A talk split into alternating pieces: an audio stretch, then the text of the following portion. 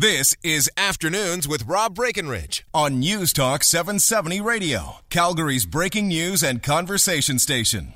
And I want to bring in to this discussion now as we talk about the leadership race, uh, the latest entrant, and that is Conservative Party of Canada leadership candidate Kevin O'Leary. Kevin, great to have you on the show. Thanks so much for joining me. Thank you very much.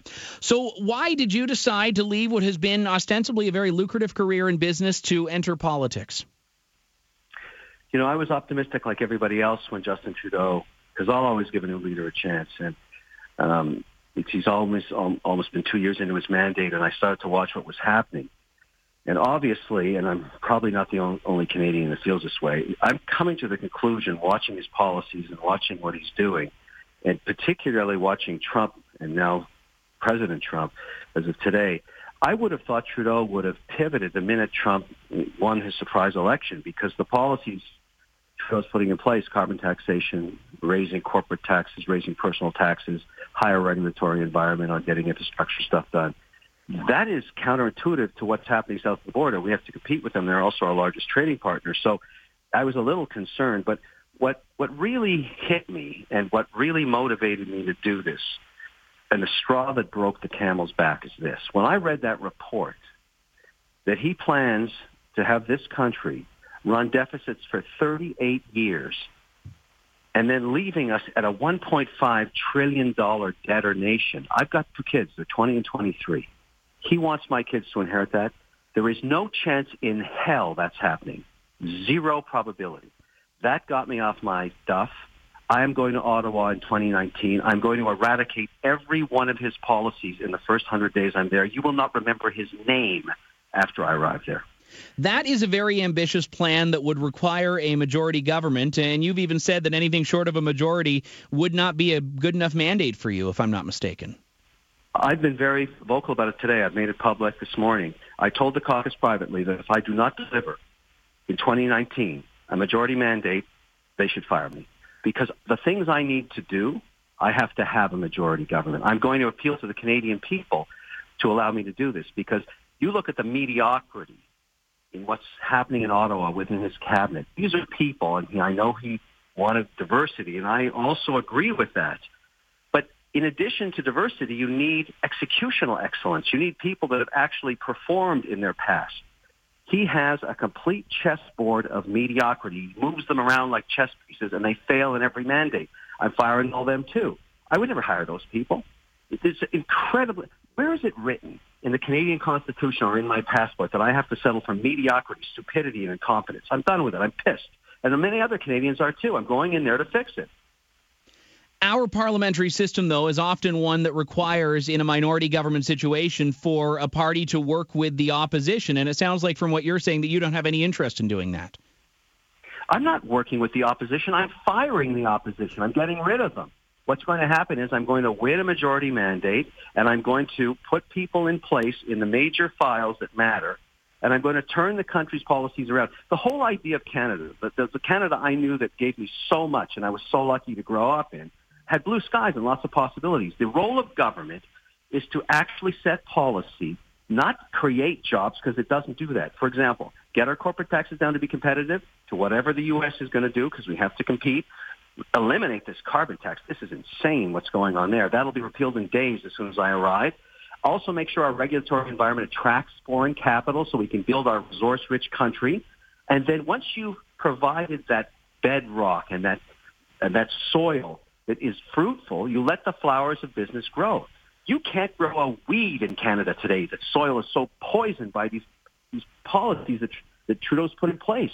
We have to get rid of them my job is going to be, as opposition leader, to shine the light of transparency on every move he makes for the next 24 months because I have to make sure he does as little as possible. The more damage he does, the harder my job is when I get there. And he should listen to this. Do not paint 24 Sussex Drive until my wife has seen the colors. When you look at your plan as a prospective prime minister, and then you line that up with what we heard today from President Trump's inauguration speech, very protectionist rhetoric. We've heard his uh, views on NAFTA in the past. I mean, what is your uh, first off approach to that as a PM, and, and, secondly, how will you deal with that? How will you deal with a, a president at our biggest trading partner that doesn't seem to want or value that trade relationship between Canada and the U.S.? Listen, that is a really important question because we're going to need a very strong, decisive leader that actually understands the issue. It's someone who's willing to get their hands dirty in the actual negotiations because Trump is going to be very, very tough. You know, Trump versus Trudeau is Bambi versus Godzilla. He's going to get squashed. It's going to be brutal watching that happen.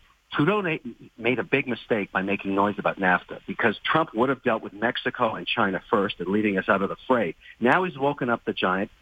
That's because he's an incompetent and he doesn't know what he's doing. And now he's going to have to deal with it a lot sooner than he had to because Trump would have been busy repealing Obamacare and doing a bunch of other stuff on tax and then with the Mexicans on automotive parts. But, you know, Trudeau had to open his mouth, and now he's going to be in a real big challenge in terms of how he's going to negotiate this. But listen, probably only 24 months till I get rid of him. I don't know how much damage he can do, but we're going to have a very lively debate on the way.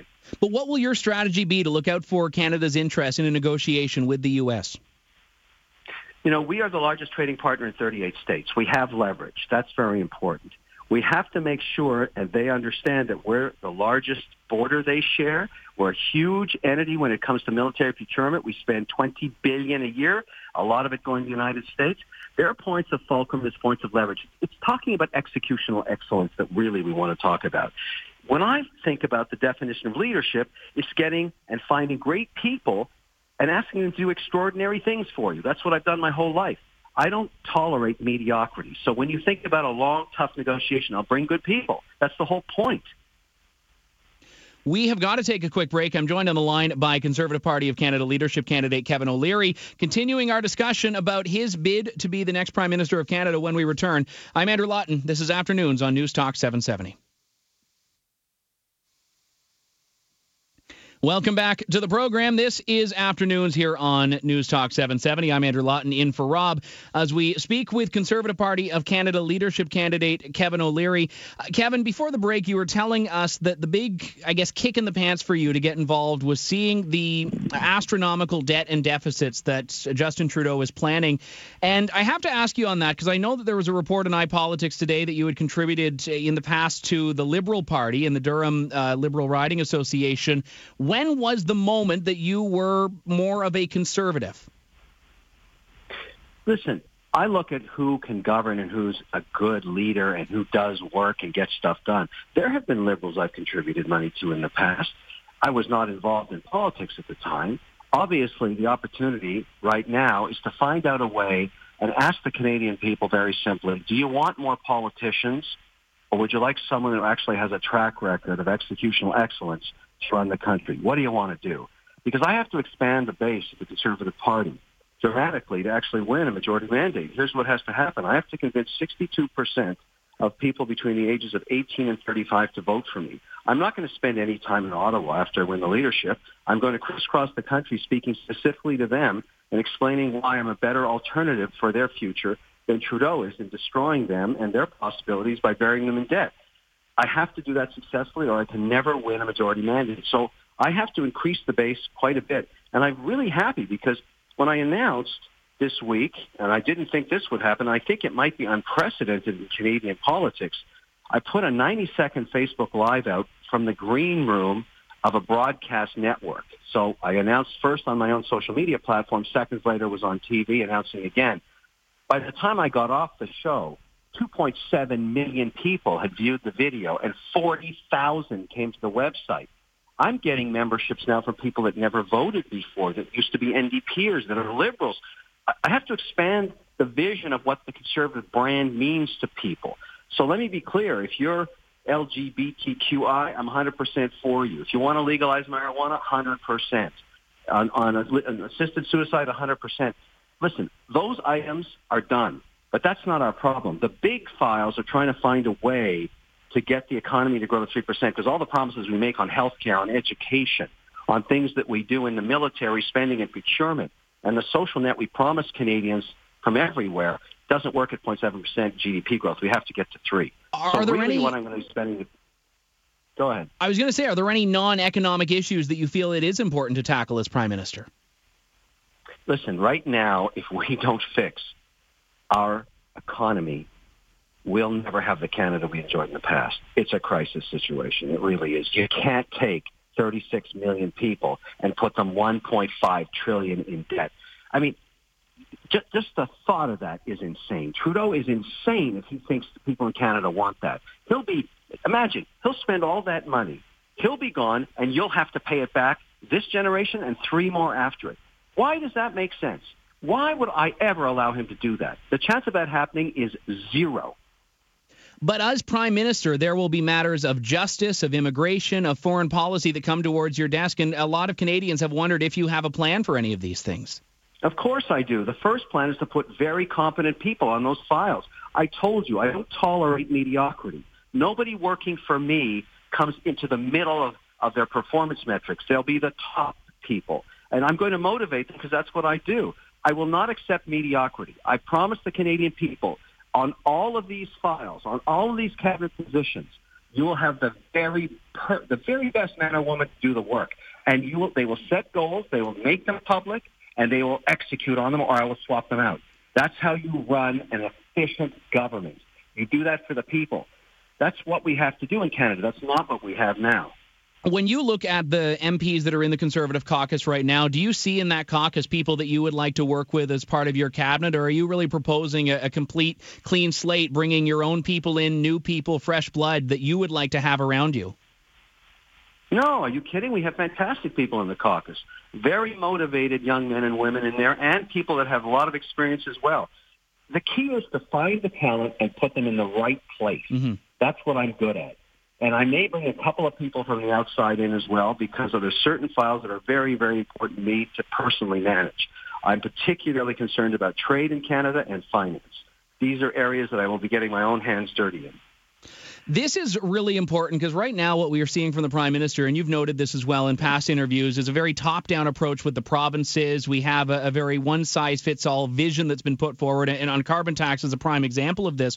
And when you look at trade within Canada and trade outside of Canada, I mean, what are some of the big items that you'd like to bring when you personally manage this?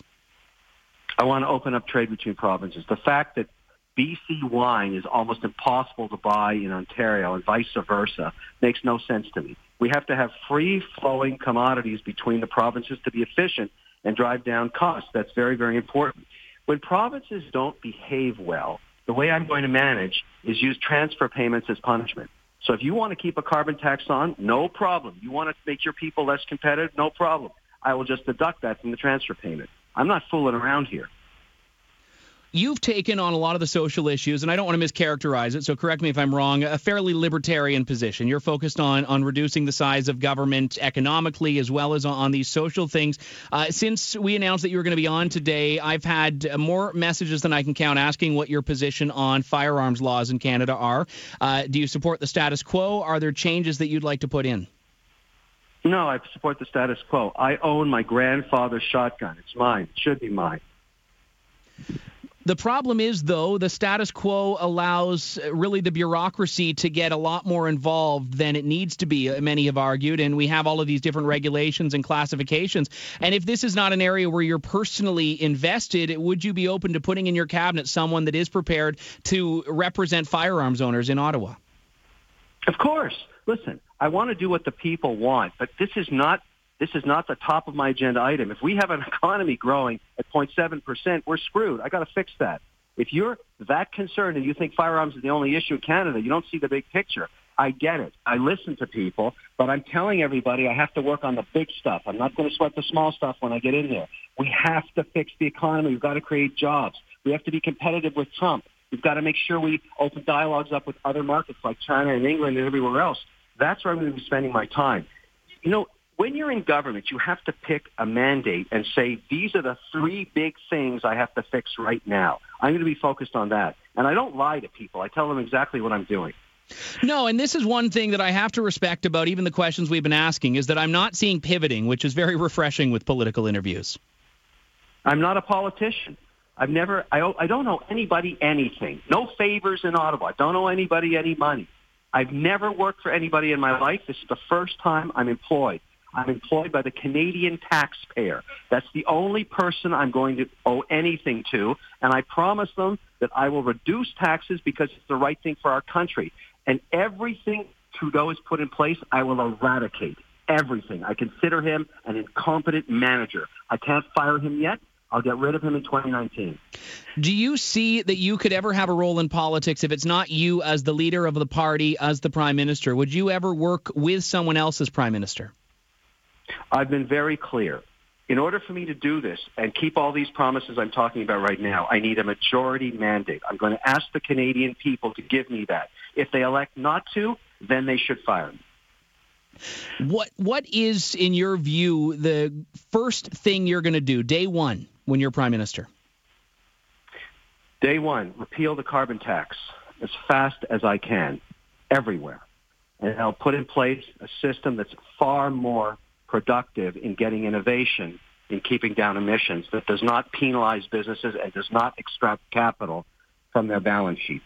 This game being played in Alberta and Ontario is crap. It's just another tax being wasted. We're 308 billion in deficit in Ontario. It's a disaster. Electrical costs 100% higher than they should be. This is terrible management in action. I have to fix all that. There's a lot of work to do here. Conservative Party of Canada leadership candidate Kevin O'Leary joining me on the line live. Kevin, uh, thanks so much for your time today. Great to speak with you.